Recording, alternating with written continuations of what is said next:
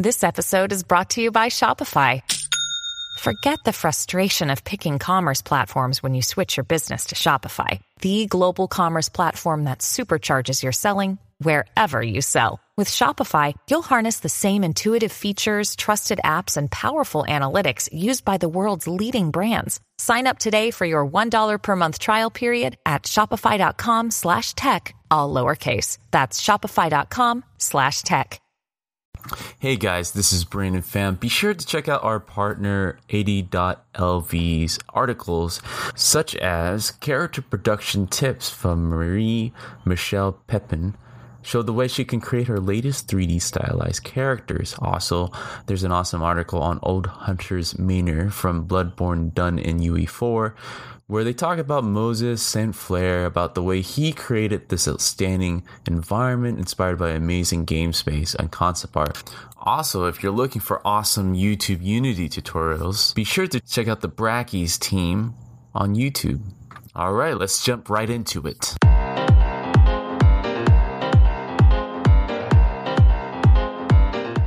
Ladies and gentlemen, boys and girls all over the world, the globe, the galaxy, wherever you happen to be while this voice is coming through your earwaves, this is Larry Charles, one half of the Game Dev Unchained podcast team.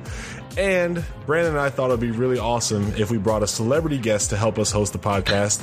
He has 100,000 miles on his United Airlines card. Mr. Brandon Pham, actually. What's up, everybody? Yes, flying in to give you this podcast this week with a special guest. Please welcome this week, Blaine Paskew. Hey, Blaine. Thank you so much for having me. uh, just in case anyone tripped up, see, I was trying to trick you guys by saying Brandon and I brought a guest to host. It, it was just Brandon all along. It was me. uh, That's what happens when you have a celebrity, right? yeah, seriously, man. It's, I mean, they don't understand how cool it is to work with Brandon every week. So I just, you know. Uh, but Blaine, you're the guest of the hour. Uh, at the beginning of every podcast, we like to have our guests kind of walk the audience through their resume and their career history a little bit. So if you don't mind, can you give us the cliff notes of your job history? Sure. I mean, uh, so most of my job history is actually just at Unity. Uh, I've spent the past three years at Unity. Um, two of those were working on the asset store team doing uh, like asset management and curation. So it would be a lot of, hey, uh, this person submits a 3D model. Hey, I have to make sure that their textures look all right, that they're actually like the materials are signed, that it's kind of ready to go um, in terms of as as best we could at least. Um, but then uh, the other half is I, I re- more recently moved to a community and social media role, and that's where I've been the past uh, year. And so, I mean, to sum it up, that's that's pretty much my job history in the in the games industry. Uh, before that, I was attending the Art Institute studying 3D art and animation, um, and so that's kind of how I got my foot in the door. Oh, nice! Oh, a survivor. survivor. I made it out alive. I deserve a little badge. we need to have these little circles once in a while and talk about our experiences. But like that sounds great, dude. Like, uh, you know, that's like a home run as far as the yeah. resume goes, dude. Um, community managers in particular uh, is probably something that not a lot of people know about it's starting to become a thing. Well, I mean, the last six, seven years at least, yeah. when social media started to blow up. Do you mind kind of going over what is a community manager for for all those noobs? sure. I mean, uh, so the role of a community manager is really to do your best to engage and interact with your community. Um, so I guess for my situation at Unity, a lot of that is I, I spend a lot of times on the forums talking to people. I spend a lot of time on answers talking to people.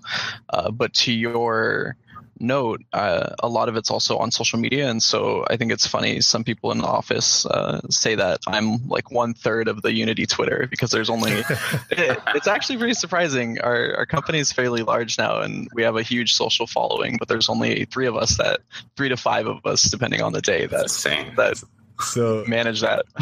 does it increase my chances of getting through if I just at Blaine instead of at Unity?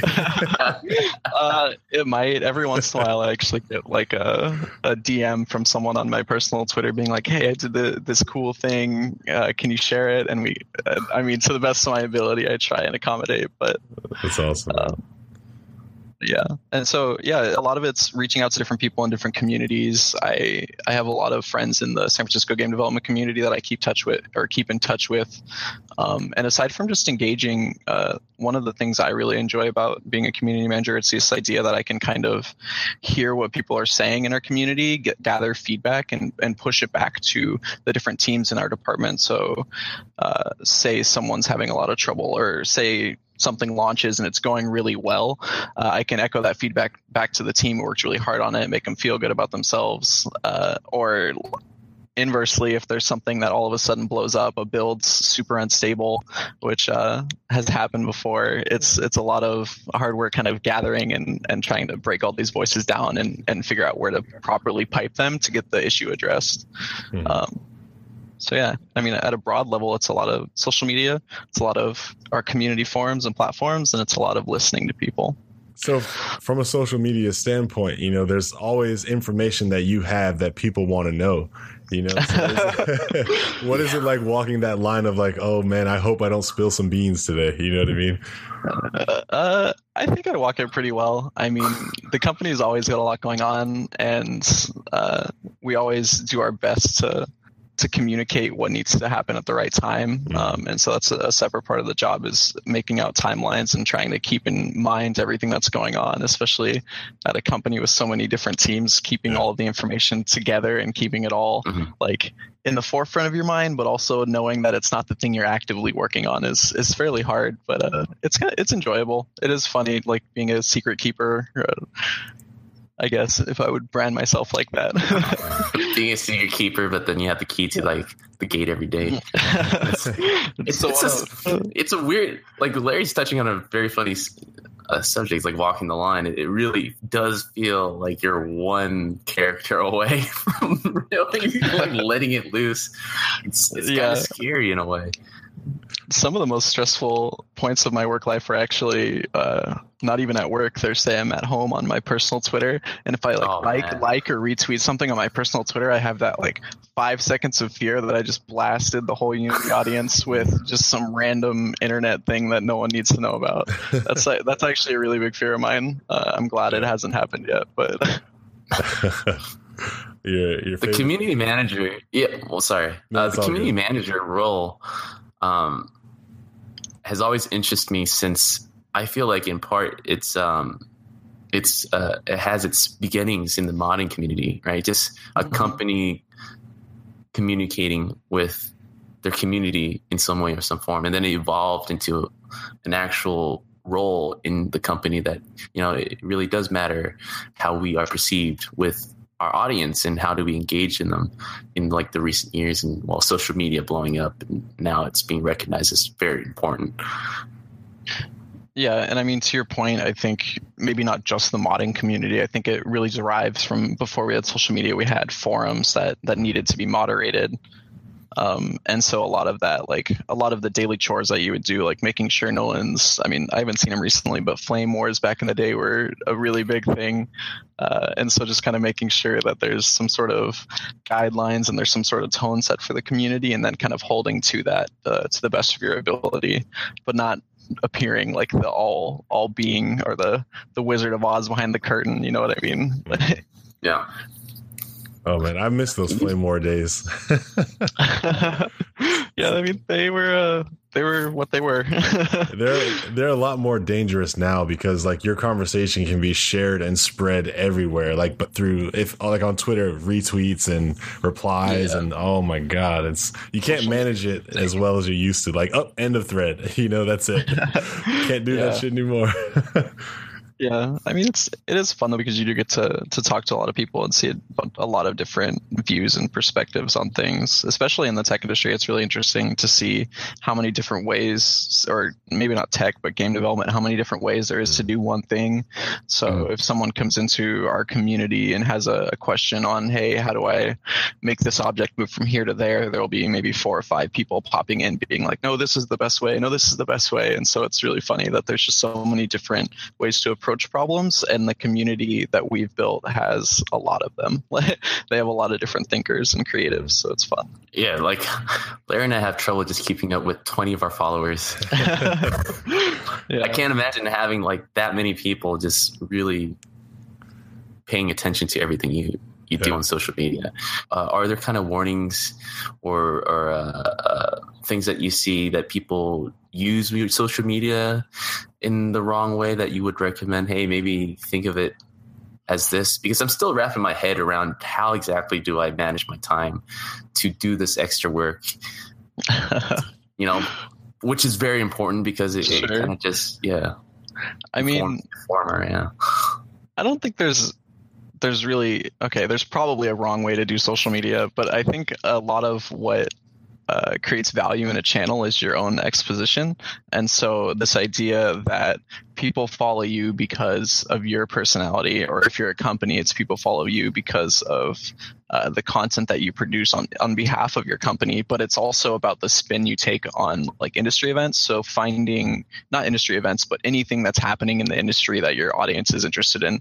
Uh, but then not just sharing it and not just kind of echoing it. It's this idea of like adding your your own personality to it. Mm-hmm. So while I don't think there's like a wrong way to do social media because I mean, there's tons of people that have the little Twitter egg and have have just like a bunch of stuff that maybe no one will follow. Yeah. Um, mm-hmm. But to make yourself really good at, or to make your account really, really strong, it's a lot about uh, kind of finding your own voice and making that uh, appealing to your audience, if that makes sense. Oh, I definitely know the wrong way to do social media when it comes to being like, let's say, an independent game developer or artist, or you know, just somebody trying to build something is like spamming the things that you do in a way that is like super advertising. Like, hey, I just reduced the price on this awesome game I just made, and people like, uh-huh. I wasn't gonna buy your game anyway, so why do I care that you reduced the price? Like, you know, I think yeah. you'll see more success with behind the scenes or in development or just cool like side content, and a lot less of like product updates versus product development updates. You you get what I'm saying? Sure. Like I think you can do a lot yeah, I mean, better. Oh, go ahead yeah, different content definitely lives better on different channels, and so stuff like content updates, uh, while it does fine on Twitter or wherever you're posting it, you don't want it to be your only yeah. only content. Basically, is what I'm trying to get at. Is you want to make sure you have your own voice in everything that's going on, and not just your own voice in uh, what you're doing. If that makes sense. Yeah, sorry to interrupt your Twitter feed, but hey, my game is on sale. Google Play, two ninety nine. Like no likes, no retweets, no nothing. It's just gonna sit there. Yeah. I definitely spend a few minutes of my day kind of like slowly filtering out a lot of spam that comes through, and that's not like someone that's tweeting at us 10 times a day. Like that's valid but that's like a bot that's constantly on our hashtag or constantly doing something and just making my life harder. So you're right. That is the wrong way to do it because then it's instantly just off of my radar. Yep. oh man. We're so desensitized to that kind of marketing. So let's walk back all the way from the college days so how about how about did you get into this? Because uh, this is pretty pretty crazy, man. Like Unity, of anything, of all the companies, uh, game companies uh, in the last six, five, seven years, mm-hmm. I thought Unity just completely obliterated uh, the rise yeah. of any other company. Like they just their increase is insane. And I was telling like Larry, we visited uh, Unity a couple weeks back or a month back. Thank you, Unity. Thank you, Unity. um, what was impressive was like I was telling Larry right away, like there's a lot of young, high spirited. I mean, there's a good mix of like let's just call it experience and then young hipster like forward thinking type of people. And it was a really interesting mix that I wasn't used to. Yeah. Um, sure. But it, it lends to how Unity just was able to adapt and change so quickly compared yeah. to everyone else. I bef- before you jump in, I want to kind of co-sign like at Unity, there were men, there were women, there were old, middle, young, and there were all races, sexual orientation. like there was everything. Anything that you could say was like a cultural hot button that you would complain about somewhere else. Unity was like, nah, it's like utopia over here. You know what I mean? It was like, yeah. I I, I yeah. couldn't find one thing to complain about personnel wise. yeah, I mean the the company is really diverse, and yeah. just kind of watching them. What I mean, so I mean, taking it back when I started at the company, my or the San Francisco office was maybe 30 people, Mm. and you saw the the most recent office is uh, six stories with a side building with three more stories, few hundred people, and so it's really interesting to watch it grow, and not just to watch it grow, but to watch it kind of form this culture Mhm. um, of old, young, anything you can really think of, honestly. And it's just like, uh, it is really interesting to work with very experienced people. It's really interesting to work with a bunch of new people coming in with new thoughts. Um, I think you were trying to get at something else before that. Let me try and rewind it. Just generally, you know, your your start from uh, the college days and then into the first thing. Like that's always Oh. interesting a lot to a lot of people. Sure. I mean, I don't know about you guys, but I, I kind of just walked into Unity and got a job. Not. This guy. Home runs. No, uh, Brand- I think Brandon almost did the same thing. He was there for his first day orientation, apparently. Oh, really? That's funny. Um, no, I mean, so I was going to school in San Francisco. I was going to the Art Institute, um, and I'm fairly privileged in the fact that GDC is also in San Francisco. Yeah. And so when when the time came around for GDC, my school was uh, had some connections at Unity that were kind of just looking for volunteers, looking for someone to kind of run game demos, booth demos, um, and so I signed up for that, and uh, got that really quickly. But the first day I came in for like my volunteer orientation, I went up to the front desk, I introduced myself, and uh, kind of just asked uh, if there was anyone willing to talk to me about a potential job, and that turned into a job four hours later. Damn. Uh, Damn. I, I I really lucked out. I mean, I wish I could say it's that easy um, for everybody, but um, you're really good at interviews. yeah, I guess. That's why you're the community manager. Dude, boy, I got to hand it to you, man. I've never heard of that approach, so I'm really happy. Yeah, that that's a worked. crazy approach. Yeah. But now you yeah, also I just mean, screwed over the Unity security guard as soon as this podcast goes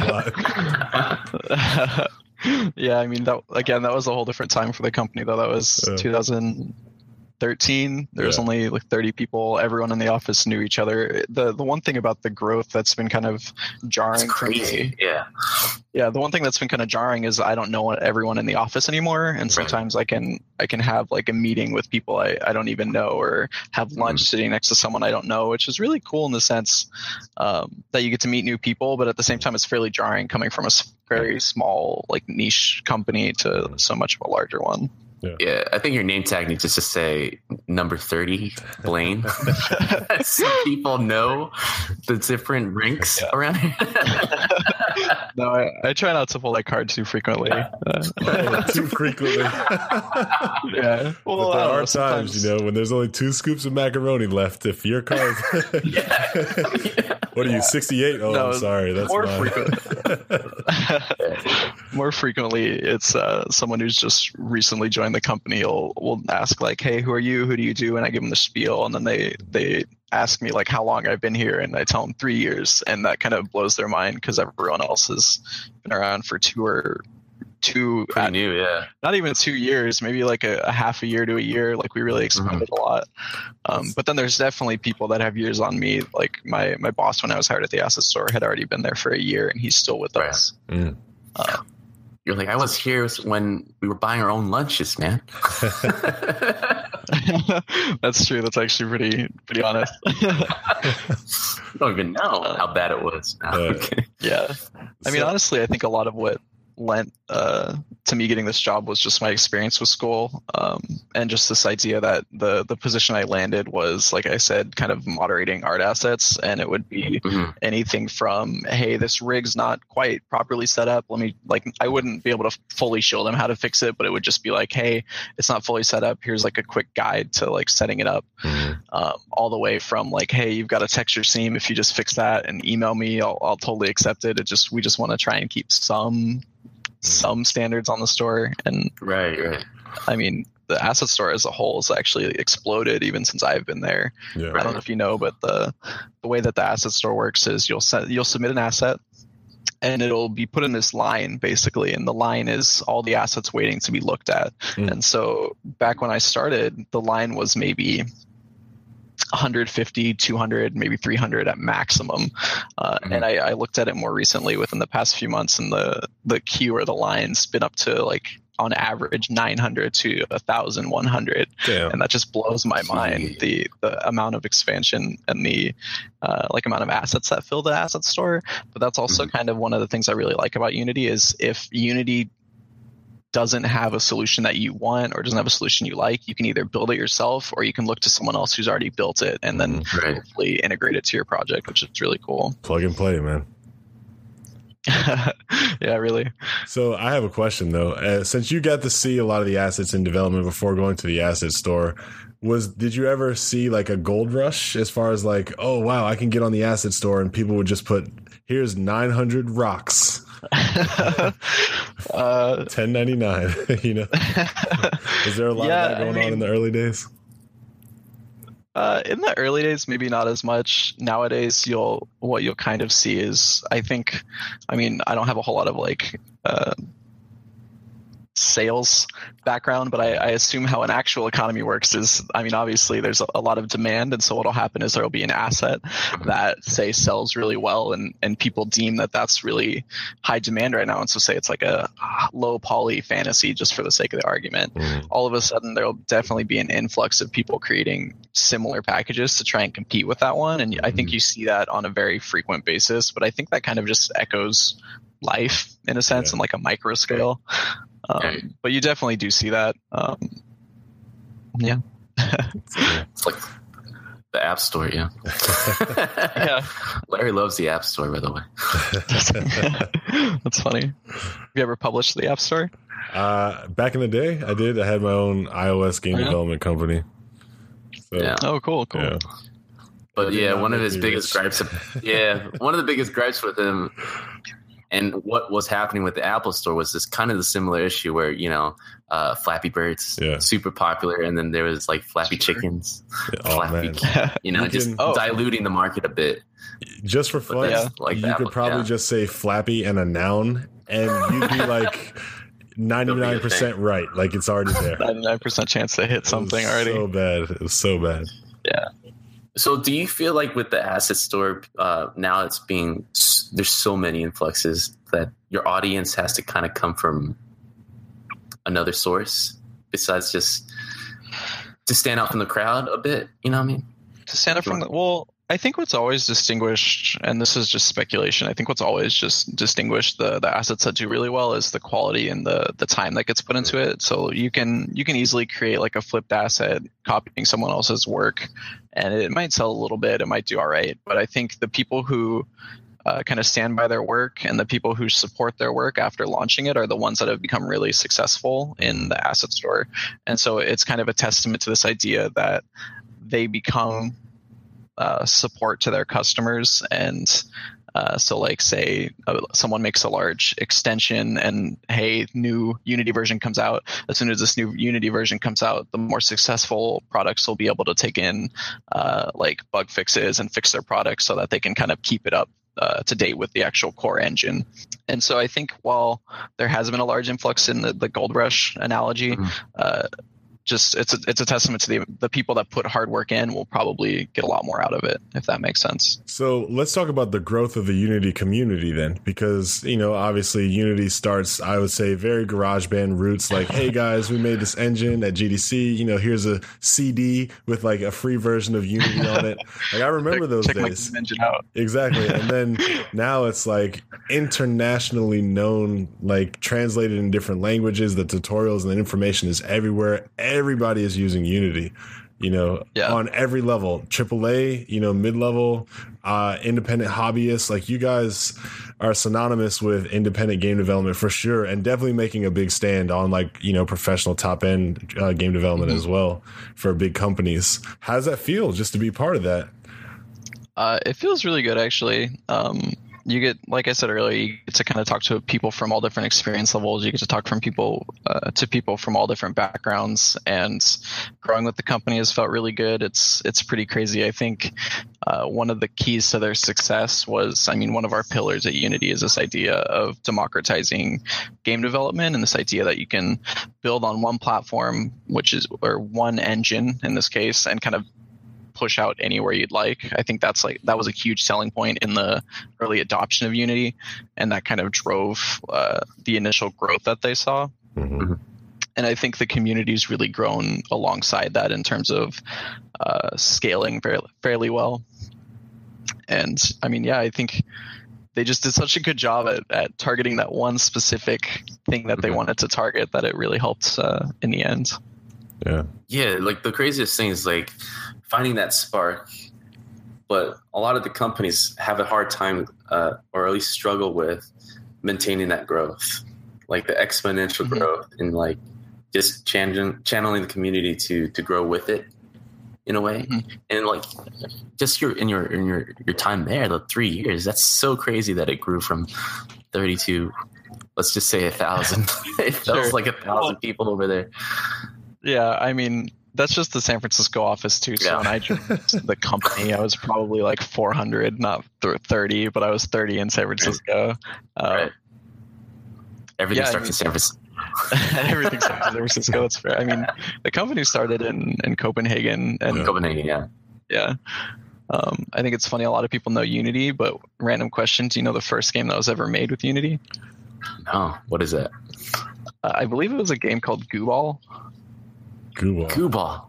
No? Yeah, and it was kind of uh, like I believe it was David Helgason and the original co-founders like project that they did, and they kind of took it from there and turned it into a game engine because they realized they had built something really cool. Oh man. Nice. It's like, That damn. is, that is the best story right there. Uh, we just made this little game, and uh, the editor we made to make the game is like probably more valuable than the game, so we sold that. yeah. oh, that's cool, man. um, it's cool. Uh, I think it's it's really interesting how it started. Some of the other game engines kind of started with the title, Mhm. um, and I guess in a sense, Unity did start with a title, but it wasn't like the key selling point. Um, and so instead, the the tools in the engine were the key selling point, which is really neat. What year did they begin all this? Ooh, that is a good question. Oh, I want to say 2006, 2006? 2003. I was guessing 2003. Since we're playing, I wish I knew we're that off the playing top of my head. I know. I didn't realize we were playing 20 questions here. well, actually, on two. Actually, that that reminds me. That reminds me. We have this new segment at Game Dev Unchained. Uh, it's a little game that we play with the guests. It's called the Fast Five. the Fast Five. The Fast Five. So how it works is I'm going to ask you five rapid fire questions, and I need five rapid fire answers. Now, Okay. how well you do depends on how quick you answer, but it's just for fun. We don't give out T-shirts or anything. So, Blaine Pascu, are you ready? Uh, sure. Okay. Question number one: What is your favorite game that was made with Unity? Ori and the Blind Forest. Oh, Oh, nice one. That's easy. All right. question number two. Gorgeous and good. Like you can't fight that. Yeah, they, they do a great job. Uh, question number two. What's your favorite company that actually does products with Unity? Like, what's your favorite Unity developer? Ooh. I mean, does Yeah. Blizzard count? Okay, Blizzard. Oh, Blizzard counts. Blizzard counts. All right. So, big All right. Hearthstone player. Uh, not personally, but they're definitely my favorite company that has made a Unity title. Oh, gotcha. technicality. Still counts. Rapid fire. That's what happens. now, question number three. What made you want to go to the Art Institute for college? Uh, I wanted to do special effects in films. Oh, nice. Uh, question number four. What was the special effect and film that kind of like made you say, holy shit, this is it for me? I want to do it. Oh man, it was definitely. I that's funny because I actually remember this. It was definitely one of the Lord of the Rings Lord of the Rings films. Mm-hmm. There there was a mm-hmm. scene where they just had a massive orc army and it was all CG. Mm-hmm. And from that moment on, I was just like, I want to find my way into CG, find my way into arts, films, and then it kind of just transferred over to video games and uh, my passion for those. So definitely Lord of the Rings. Right. Awesome. Last question. This is the toughest one. Playing past you. Toughest. Yeah. Question number five. If any one game that exists that wasn't made in Unity could have been made in Unity, that Unity could have done better, which game, like Unity could have made this game better, uh, which game would you say? Uh, Oh, Unity could have made the game better. I mean, like had they just chosen to use Every your other engine, game. yeah. No, I mean, honest, all the honestly, above. I think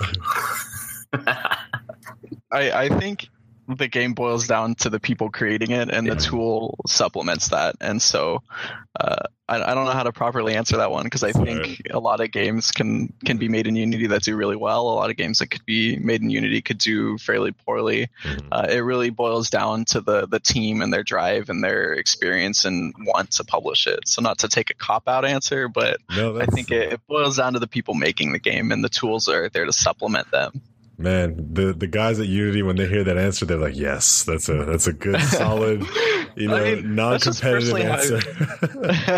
I mean, that's just personally how I feel too. Like, Yeah. uh, an artist doesn't blame their their pencil or, or paper Right, right. if if something comes out wrong. It it just boils down to amount of effort you want to put into something. Yeah. Um, Well, I hope you guys feel the same way when my hit game comes out and you guys come looking for the money. Like, hey, man, it's not, it's not the pencil, man. It's just me. We're gonna blame the pencil here. No, I actually Larry. think- I really like Unity's pricing model. Like, I, I forget what if I make a certain, I can just pay for the Unity Pro license and release my stuff, and you know, what fifteen hundred is the is the recoup? um, so let me try and recall this. Sure. Uh, we have three current pricing tiers uh, free, uh, which includes all the core engine, and then there's some services that you can pay a little extra to, to Mhm. gather. There's Plus, which is 35 a month, Mhm. And that I believe gets you access to one of everyone's most like heated discussions of the the dark skin UI versus not the dark skin UI. Um, but then you also get some extra services stuff, and then Pro, which I believe is seventy five a month, and kicks you up a little higher. Um, and I think the only time that really changes is when you're working with a game that hits a revenue cap. I think Right, the, right. the plus subscription, if you make over a hundred thousand from your your game a year, you have to give us a little bit of that as not a little Yeah. bit of it, but you have to pay a little more. And I think with Pro, it's two hundred thousand. And so, I mean, it, it's really cool because it, it it boils down to our like core pillar again of democratizing game development is hey Yeah. for for free anyone can really use the the engine and anyone can publish a game. It's only when you want to kind of take that to the next level as either an indie or a hobbyist, or you want to take that to the pro level that you really need to start paying, um, unless you have a super mega hit and then you hit the revenue cap super fast. But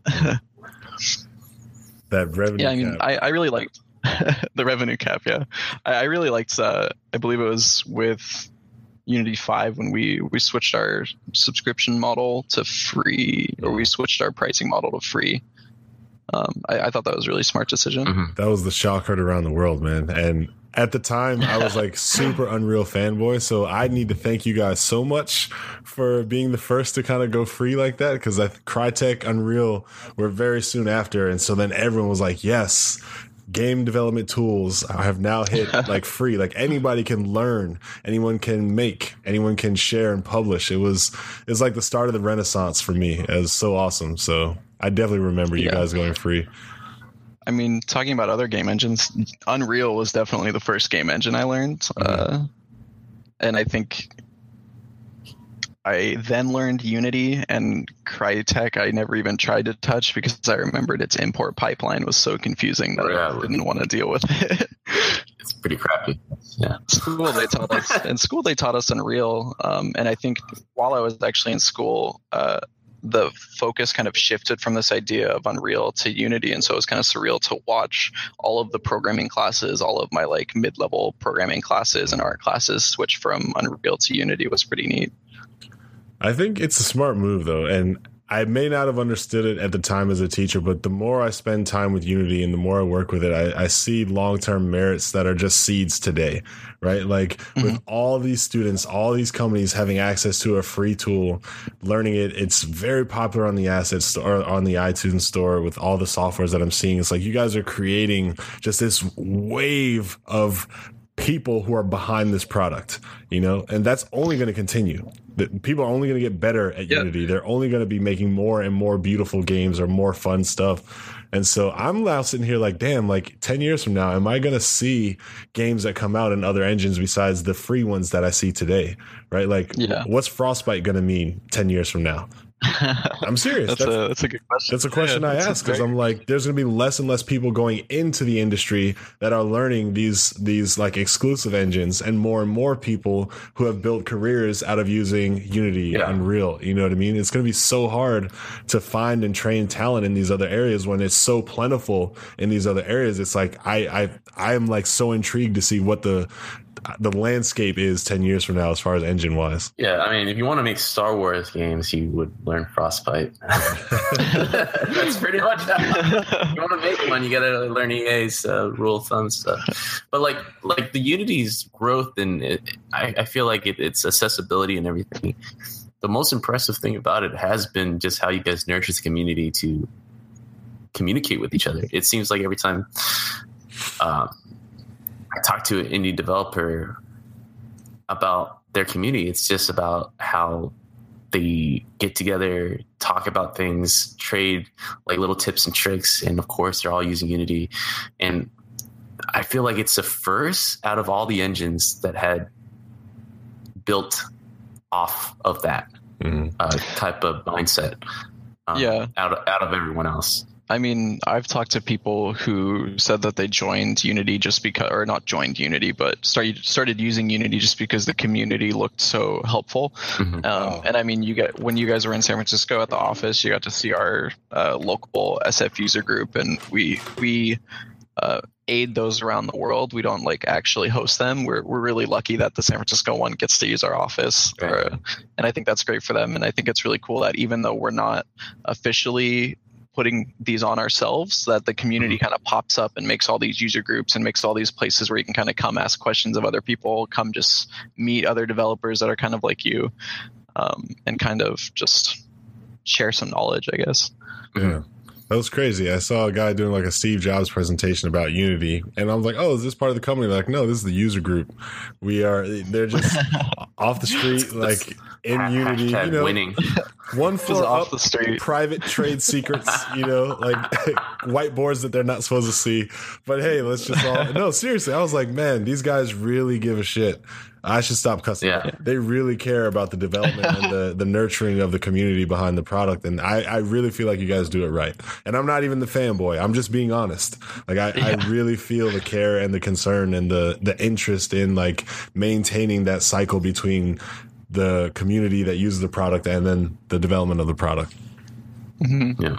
and i think it's been kind of fun to see the community grow into some of the different verticals that we're we're looking at right now so like games the, the engine was obviously a game engine and i think it will always be at its core like a game engine um, but we're also seeing cool new things like vr and film experiences and it's used in the automotive industry so it's kind of cool to see uh, people of like different backgrounds aside from games joining us which Mhm. is fun um, especially with like the explosiveness of vr and uh, some use of it in films has been really interesting to see. yeah like going off of that like i'm definitely seeing a convergence of two different groups that i knew of before and i'm talking about you know larry and i come from kind of like a triple a development background and so we're used to those guys and how those guys work and so it, it really wasn't until we went up there on, uh, to unity and, and just being a part of that like indie talk um, at unity where I just met these type of people that I knew existed but never really been a part of, and it really did feel like something. It, it's the same feeling that uh, I get when I go out and I see these twelve year olds playing a game on their phone that I never heard of, but it's obviously popular, and it's one of those things where yeah, I'm growing old, where I'm not, I'm not, you know, uh, uh, paying attention to what's hot anymore. But at the same time, it's just like this whole other side of game development that I never really paid attention to, and now that I'm being exposed to from just the accessibility is being there, and this the sense of community is stronger than ever before, and uh, it's really cool to see that type of growth because we're still a young game industry, right? So Sure. seeing these type of changes happening so fast within just within my own decade of just game experience, game development experience has been very impressive. So I can't wait to see what what kind of pivots we're going to make in the future with all this stuff. Mm-hmm. Like we're talking about film experience, we're talking about VR, which is a whole different landscape.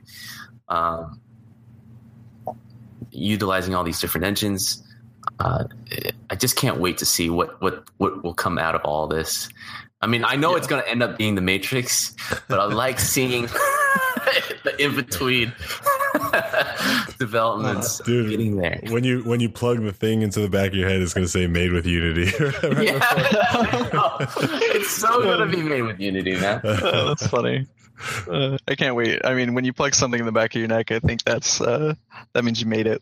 that's we've we've hit it. I don't think anyone can possibly imagine what happens after that anymore. Seriously, but it's funny. But it's probably going to be true. Like Elon Musk was arguing with Zuckerberg in the new headlines now, talking about how AI is going to like eventually hurt us, and we should be wary of their. You know, we should put some laws in before the it's too late type stuff. But sure, it's right. definitely gonna be made with Unity. Like the first AI is gonna be. you trying to imply the first killer robot's going to be made with Unity? Because I don't, I don't think so. we are. I hate to say it, and I probably shouldn't even say this on the podcast, but I feel like we're only like weeks away from the first person attaching like a gun to a damn drone, and you know what I mm. mean? Like it's you can do that now. You know that's the scary part. It's like, what do you do? Like, how do you even? You put some points and achievements. that's terrible. but, but that's a that's a real fear that I have. Is like that's a real fear. I was thinking well, what I've seen the other day is like, oh, go ahead. Well, you you see like these drones going a little off topic. You see those guys with drones now, where they put the VR headset and with the GoPro camera on the drone, and they're just flying it around. That's exactly park. what I'm saying. Like that, you know, that yeah. guy is like half a mile, you know, to mm-hmm. your left. You you see what I'm saying? I look at him, I'm like Look at this peeping tom. This guy's yeah, they are. this guy's spying. What are you doing? If you see a drone flying near you, that person is at at most or at least seven minutes away. I think because what is it like yeah. a fifteen minute average oh, flight time? Right, right, right, he could be seven minutes away. You know yeah. what I'm saying? It's like, oh my god, it's oh, it's so scary. That's all thanks. That's all thanks to the game industry, man. It's crazy, man. Uh, talking about converging is like these industries are, are going to rely on us.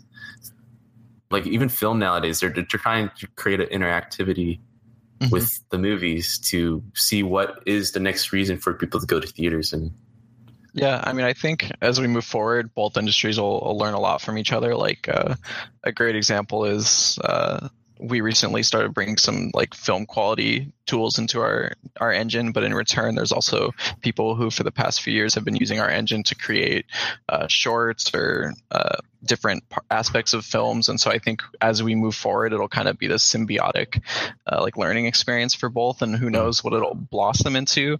Um, but it'll be a fun time to to kind of like grow and learn. Definitely. Amen I'm excited to see the new developments coming out of Unity. Um, I know you guys are probably working on some cool stuff, but there is one question I can ask: is is there any insight as to why you guys go from like Unity five, six, seven, eight to now Unity 2017 point X? Um, I mean, so last year we we moved to a subscription service, and mm-hmm. I think uh, that actually just moving to like the yearly type naming convention you see a lot of software doing it like adobe moved like years ago to just like either just having adobe or like a version number gotcha. um, that's not that's not necessarily bound to like a number but mm-hmm. more tied to like when it was released mm-hmm. uh, i think it helps with clarity and i think uh, it kind of just helps uh, aid the subscription system that we've moved into. It's like if you're you're paying for a year of subscription, that year is 2017 yeah. of March to 2017 of April. Mm, um, yeah and I mean, I can't speak for why it was chosen specifically, but that's kind of just my my guess and yeah. my speculation. Yes. I think it just it moving forward. I think it's just healthier. You don't want to have Unity 27. Yeah. It's not like we have 15 Final Fantasies already. yeah. I see software and hardware doing that a lot. Like I'm pretty sure PS4 at some point it's going to be PS 2020. The PlayStation. I mean, those are interesting because those don't iterate as quickly as a lot of softwares do. You know what I mean? Yeah. Like, well, not, we'll I, I, mean, I hope we don't get to the point where I'm buying a new PlayStation every year. Scorpio Pros now. It's like I'm keep, I'm losing track, man. Yeah. I think soon enough consoles are going to get to the point where they just need to be good enough to stream the video Yeah, and I'm hoping that everything else is offsite. Like that would be great. it's going to be on cloud. Yeah. Hasn't Sony already started doing that with their their now service? Yeah, they're Yes. pioneering it. Yeah, yeah, yeah. Yeah, they bought a whole. Is it Gakai E or Yeah. something? Where they do all the uh, hardware through the cloud, Yeah, and but- so you're Uh, have the ability to play off of any phone or tablet or whatever. Now think about if the PlayStation 5 was simply just a controller and a Netflix account, right? Like game changer. Seriously though, you know what I mean? I Like, mean, That's what they're going to do. Yeah, Yeah, that's- I, have a good feeling. PlayStation 5, $90. You just need a damn controller and a smart TV. Right? Like that's I mean, to be fair, when I bought my PlayStation 4, it was definitely a Netflix box for a while, but, but it wasn't intended to be. But yeah, I'm looking forward to that life where people understand like I'm not going to invest in these boxes every two and a half years now, three years. What is it? Because they have the now half generation that's coming out. Mm-hmm. The faster they get to, hey, player, just buy this controller and pay us X dollars a month for our online service, access to all these games, which will just beam to you. I'm done. That's I don't crazy. I remember. I, that's fair. I remember years ago, probably like 2008 or 2009. I think there was a few streaming services that tried to do that on your Hmm. PC, where you would just pay. It, I mean, it was post Napster and post LimeWire, but it was definitely like a around. It was around. I don't know. Is GameFly still around? Uh, It's definitely like WoW possibly. game- I think it is. so. is. Yeah, GameFly is still around. Yeah. Oh man, I can't crazy. believe it's still around. To be honest. uh, but yeah, I mean, no, it's GameFly right now. uh, that's a good question. Yeah, I bet I could think of one.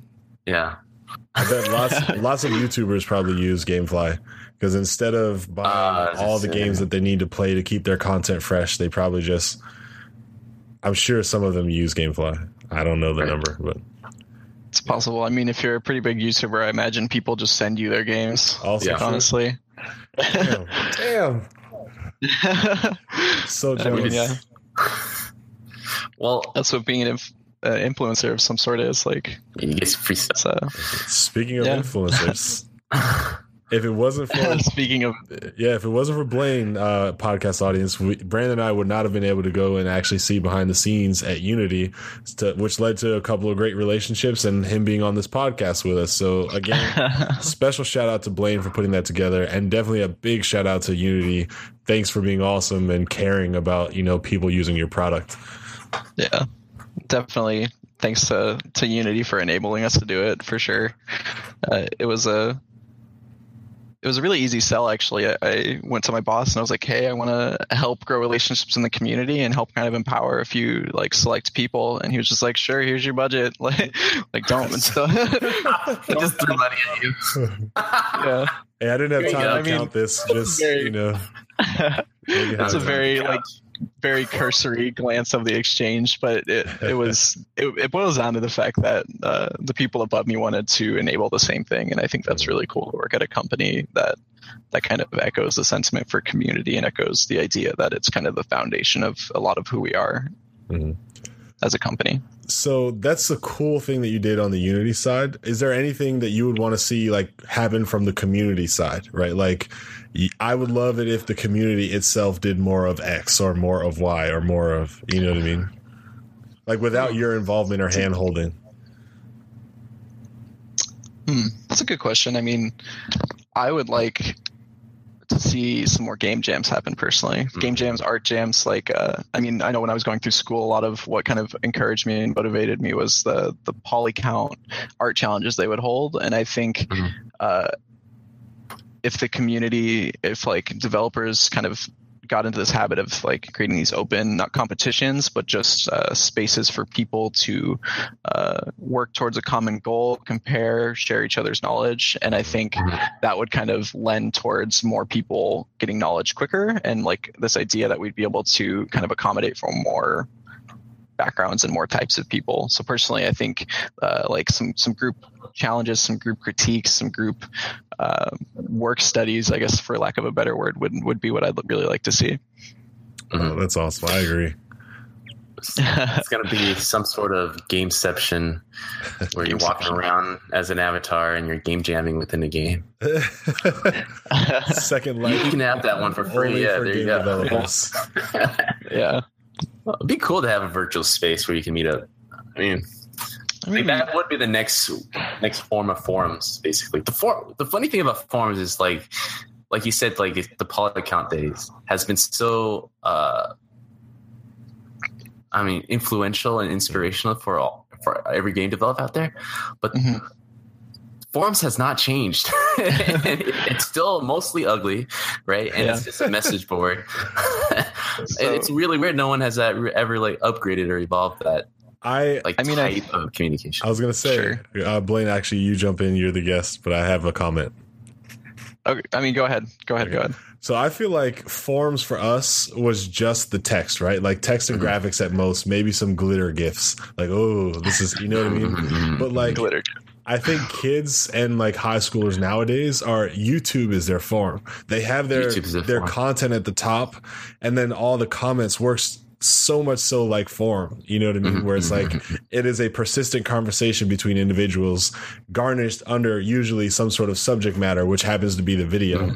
So I feel right, like right, right. the forum experience is kind of wrapped into YouTube now for people who didn't get down like we did back in the day. Right, right. You know?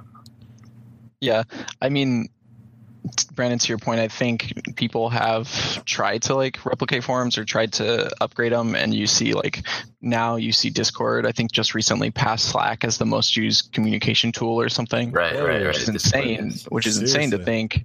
It's quick. That was quick. Um, That's some unity growth. um, but I it was only announced like a year ago or two, right? At least when Yeah. I heard of it. Yeah.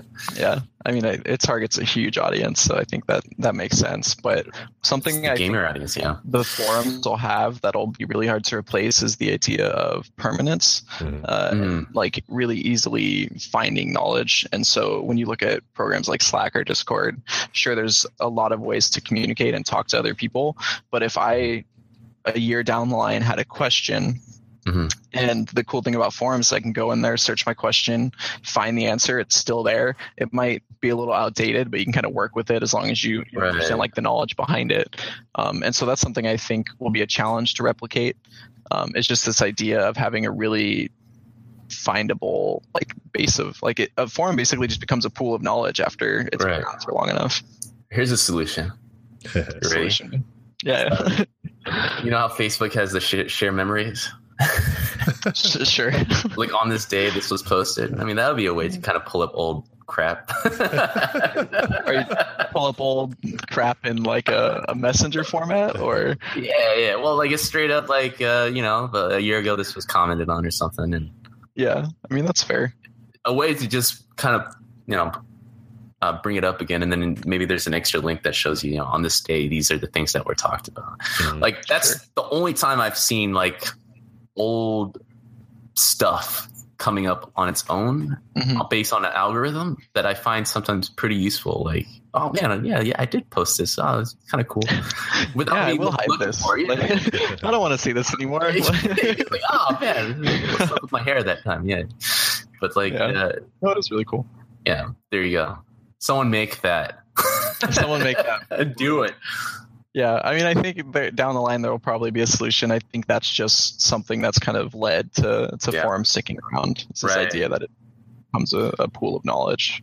Yes, yes. No, I, I definitely agree. Like just having that's the thing with Slack and Discord nowadays. It's just everything is a passing comment.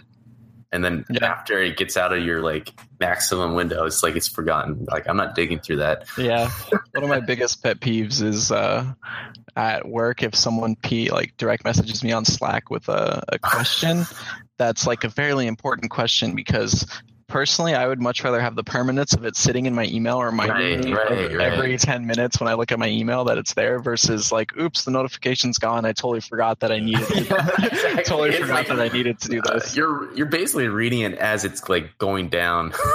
Yeah. Yeah. it's just disappearing in five seconds. Yeah, Yeah, don't have a conversation mean- after that question, and then it's yeah, forget about it. scrolled up so far. Well, Slack is the only one that has nested comments, right? Discord doesn't have that. You can nest comments underneath each Yeah, other, I believe Slack has it and Discord doesn't. but it still moves down. That's the Yeah. problem. It's Yeah. like a bunch of comments moving down at once. Yeah. But yeah, Yeah. I mean that's that's just kind of like social media and the amount of people online nowadays is is like massive and it, it's hard to keep up.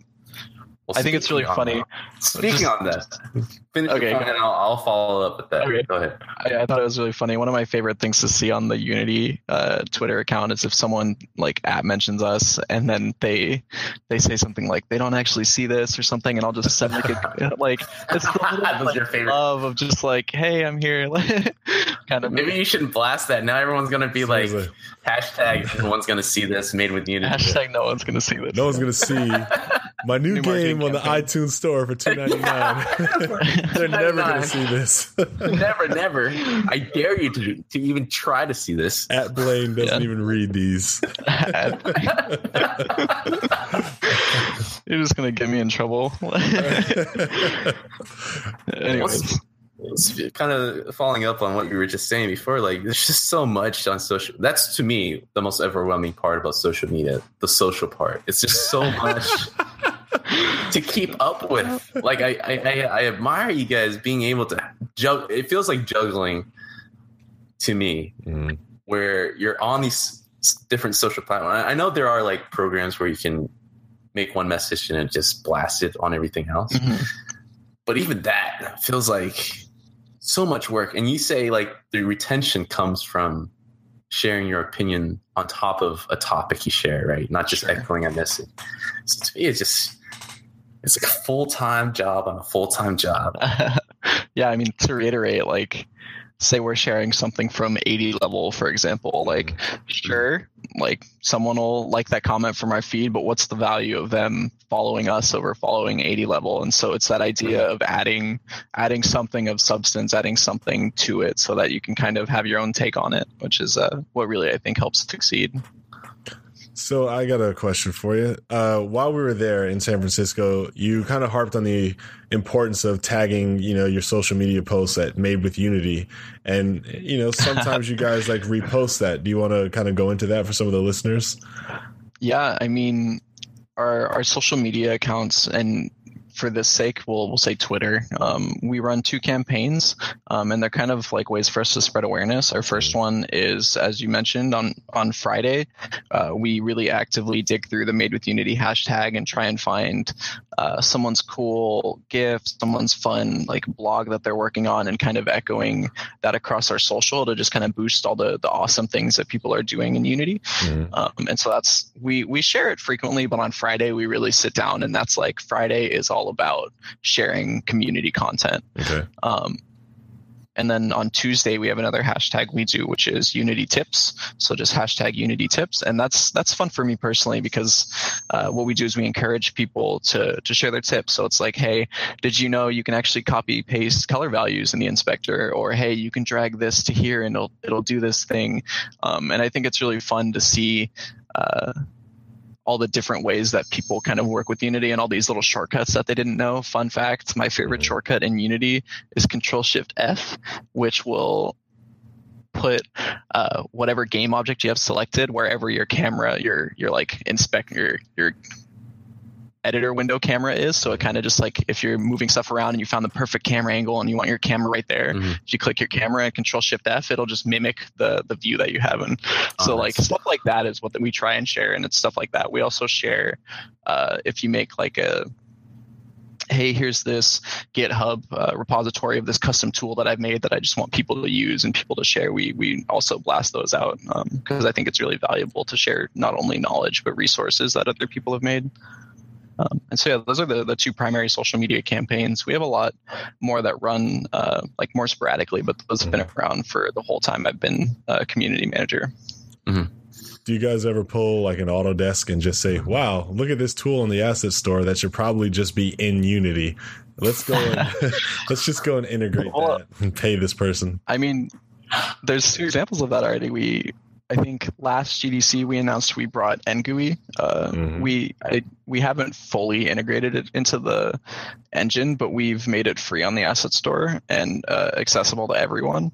Um, and then more recently, we fully integrated, or no. Cinemachine's in the same spot as we we Okay. took Cinemachine, which is the, this beautiful like film quality camera rig that you can assign to your game object, your character controller, and it can kind of procedurally and dynamically generate the the best shot, they can it can find you. And so I think that's really cool. And those are two assets or assets that we've kind of nested under our engine, even though we haven't been able to fully bring them in yet. Um, so yeah, I mean, I think like I said earlier, that's one of the cool things about Unity is if if it doesn't work the way you want it to, you can just make it work if you uh, spend some time doing it. Uh, yeah, I mean, as a community manager working at sure. Unity, what are the biggest goals that you feel uh, that you your team wants to achieve within the growth or, or whatever that you guys want to do for the next more years. pro subscriptions. Thank you, Brendan. more pro subscriptions. like I'm, I'm devices. yeah. I mean, it's it's more pro subscriptions.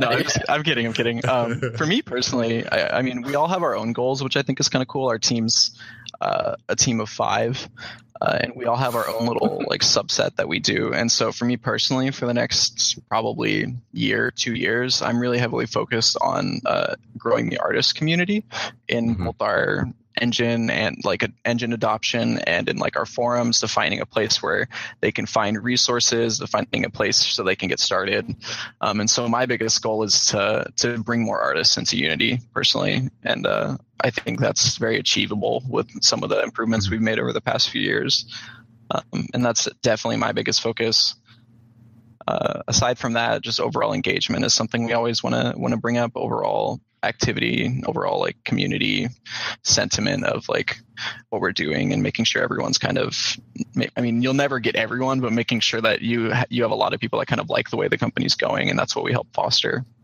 All right. Yeah. Well, Blaine, I hate to tell you this, but as of just this second, we have been podcasting for over an hour. Oh, and looks like I don't have time to do my spiel. yeah, it is. It is now time for Brandon and I to refill our coffee, and we're gonna let you hold down the microphone all by yourself. This is your opportunity oh. to talk directly to our audience and tell them something that you're excited about, something that you're gonna promote, or you just want to raise awareness for or draw attention to. Mr. Blaine Pascu, the floor is yours. floor is mine. Uh, I mean, I guess of this whole podcast, one of the things that's, that that stood out the the most to me was talking about school a little bit. And I think, I mean, I'm not quite sure the, the audience, but uh, assuming some of your students, my biggest advice to you is to walk in a door and just ask for a job. No, my biggest ah. advice is actually, my biggest advice is to kind of just uh, put in the effort you want to get out and and like regardless of what school you're going to it's it really boils down to the amount of time you spend working on your your field working on your tool like your your kit that you're building yourself and uh while I can't guarantee that'll get you a job, that, that's definitely the right way to think about things. Mm-hmm. Um, in terms of Unity, uh, I mean, we've got a lot of cool stuff coming. Unfortunately, while I do have a, a like a gate that I'm holding, unfortunately, I can't say a whole lot. um, I can say that we've got some really awesome stuff coming. Uh, we just released some really awesome stuff with Unity 2017, and so far the community response has been that it's uh, extremely stable and specifically Timeline and Cinemachine, which were two of the, the features we launched. I've got a lot of really positive feedback, and we're really happy about that. Um, so if you're ever at a Unity event, such as uh, the upcoming Unite Austin, feel free to find me and say hi. Say, hey, I found you on Brandon and Larry's podcast. and uh, yeah, I mean, thank, I mean, just thank you everyone that's in the game development computer community. It's an awesome kind of field to be in. All right. Well, uh, the Unity logo is black and white. I'm Larry Charles. I'm saying good night. It is Brand Fan. Thanks for joining us. See you guys next week.